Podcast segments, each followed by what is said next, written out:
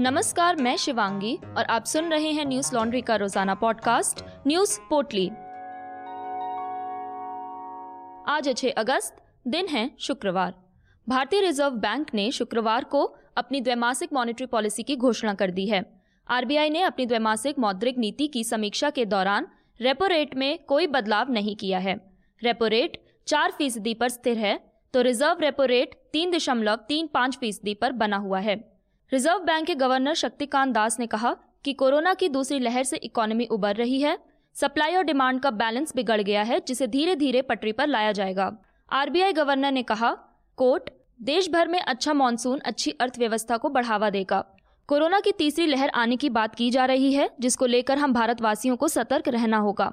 RBI ने financial year 2022 में GDP growth में कोई बदलाव नहीं किया है। जीडीपी ग्रोथ नौ दशमलव पाँच प्रतिशत रहने का अनुमान आरबीआई ने व्यक्त किया है। अनकोट शक्तिकांत दास ने बढ़ती महँगाई पर भी चिंता जताई है। उन्होंने कहा कोट महँगाई दर के आंकड़ों से कुछ चिंता ज़रूर बढ़ी है। पहले क्वार्टर में फाइनेंशियल ईयर 2023 की जीडीपी ग्रोथ सत्तर दशमलव पाँच रहने की उम्मीद है। वहीं वित्त वर्ष 2023 में महँगाई दर पाँच दशमलव एक प्रतिशत रहने की उम्मीद है। जबकि वित्त वर्ष 2022 में महँगाई दर पाँच दशमलव सात रहने की उम्मीद है। महँगाई दर के अनुमान में बढ़ोतरी की उम्मीद जताई गई है। अनकोट। अपने भाषण में दास ने कहा कि अर्थव्यवस्था जून 2021 की तुलना में काफ़ी बेहतर स्थिति में है और केंद्रीय बैंक तीसरी लहर की संभावना के प्रति सतर्क रहेगा। साथ में आरबीआई ने जीडीपी के ग्रोथ अनुमान के बारे में कहा कि ये नौ दशमलव पाँच फ़ीसदी पर बरकरार रहेगा।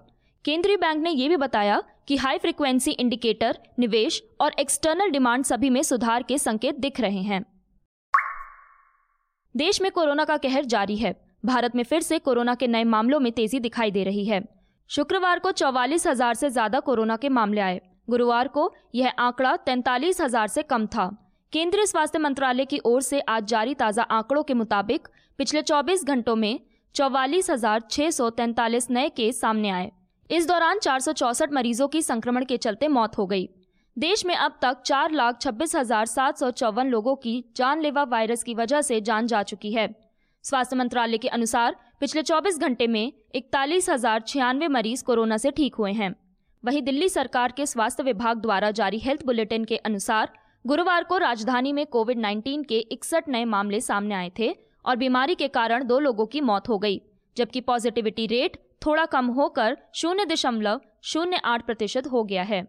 दिल्ली के स्वास्थ्य मंत्री सत्येंद्र जैन ने कहा कि सरकार कोविड 19 की संभावित तीसरी लहर में बुरी से बुरी स्थिति के मद्देनजर तैयारी कर रही है और कोविड 19 के मरीजों के लिए सैंतीस हज़ार बेड्स की व्यवस्था कर रही है।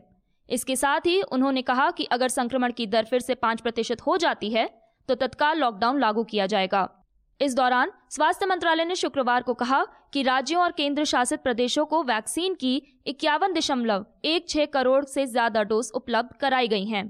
राज्यों केंद्र शासित प्रदेशों और निजी अस्पतालों के पास अभी वैक्सीन की दो दशमलव तीन शून्य करोड़ से ज़्यादा डोज उपलब्ध हैं।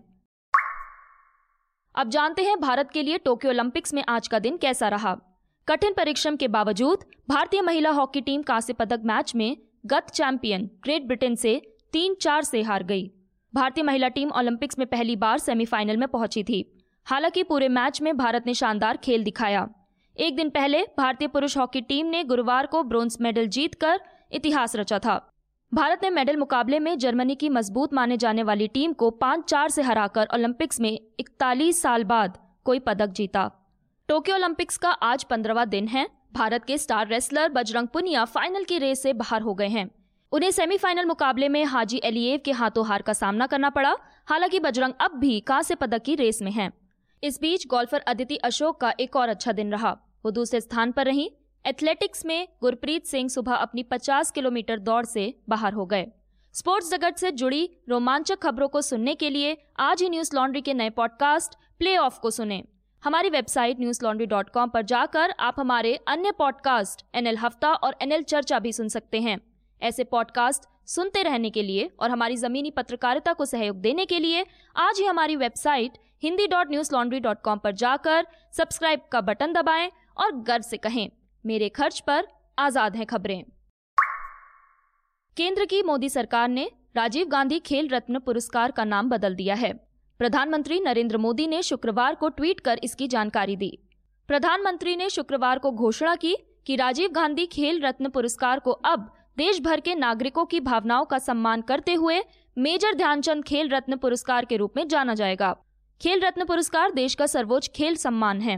प्रधानमंत्री ने ट्वीट कर लिखा कोट मुझे भारत भर के नागरिकों से खेल रत्न पुरस्कार का नाम मेजर ध्यानचंद के नाम पर रखने के लिए कई अनुरोध मिले हैं। मैं उनके विचारों के लिए उनका धन्यवाद करता हूँ।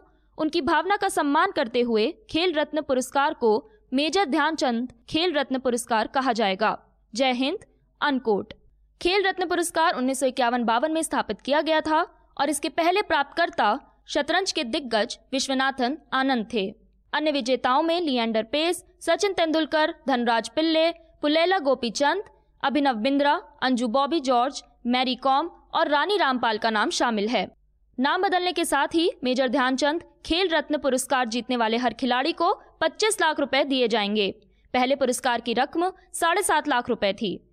पिछले साल कोरोना महामारी के कारण पुरस्कार वर्चुअल माध्यम से दिए गए थे।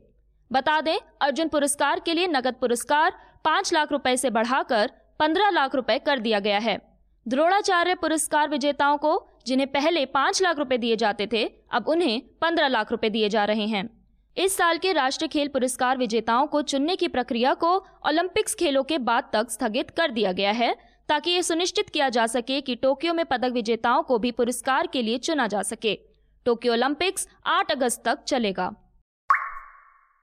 भारत 6 अगस्त को संयुक्त राष्ट्र सुरक्षा परिषद, यूएनएससी की बैठक में अफ़गानिस्तान पर अपने दृष्टिकोण को साझा करेगा। विदेश मंत्री एस जयशंकर तेहरान में नवनिर्वाचित ईरानी राष्ट्रपति इब्राहिम राइसी के शपथ ग्रहण समारोह में शामिल हुए। अपने प्रवास के दौरान जयशंकर राइसी से मिलेंगे और अन्य नेताओं से भी बातचीत करेंगे।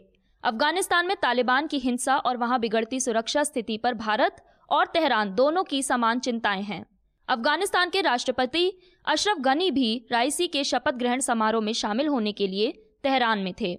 अगस्त के लिए यूएनएससी अध्यक्ष के रूप में अपनी क्षमता में भारत ने गुरुवार को अफ़गानिस्तान की स्थिति पर एक सत्र आयोजित करने का फैसला किया। दो दिन पहले ही अफ़गानिस्तान के विदेशी मंत्री मोहम्मद हनीफ अमतार ने जयशंकर को यूएनएससी के एक आपातकालीन सत्र को बुलाने पर चर्चा करने के लिए बुलाया था, जिसके बाद ये फैसला लिया गया। इस सप्ताह की शुरुआत में अमतार ने कहा था कि तालिबान हिंसा और अत्याचारों के कारण अफ़गानिस्तान में होने वाली त्रासदी को रोकने के लिए संयुक्त राष्ट्र और अंतर्राष्ट्रीय समुदाय को एक बड़ी भूमिका निभानी चाहिए। वहीं अफगान पक्ष को उम्मीद है कि बैठक में तालिबान द्वारा 2020 के समझौते के तहत अमेरिका के साथ हिंसा और हमलों के समूह के चल रहे अभियान और महीनों से रुकी हुई अफगान शांति प्रक्रिया को आगे बढ़ाने के तरीकों पर ध्यान केंद्रित किया जाएगा। विदेश मंत्रालय के ऑफिशियल स्पोक्सपर्सन अरिंदम बागची ने कहा, कोर्ट, अफ़गानिस्तान के साथ हमारे घनिष्ठ संबंध हैं, हमारे संबंध व्यापक आधार पर हैं और एक मज़बूत विकास साझेदारी सहित विभिन्न पहलुओं को कवर करते हैं। हम रणनीतिक साझेदार भी हैं अनकोट आज बस इतना ही। आपका दिन शुभ हो। धन्यवाद।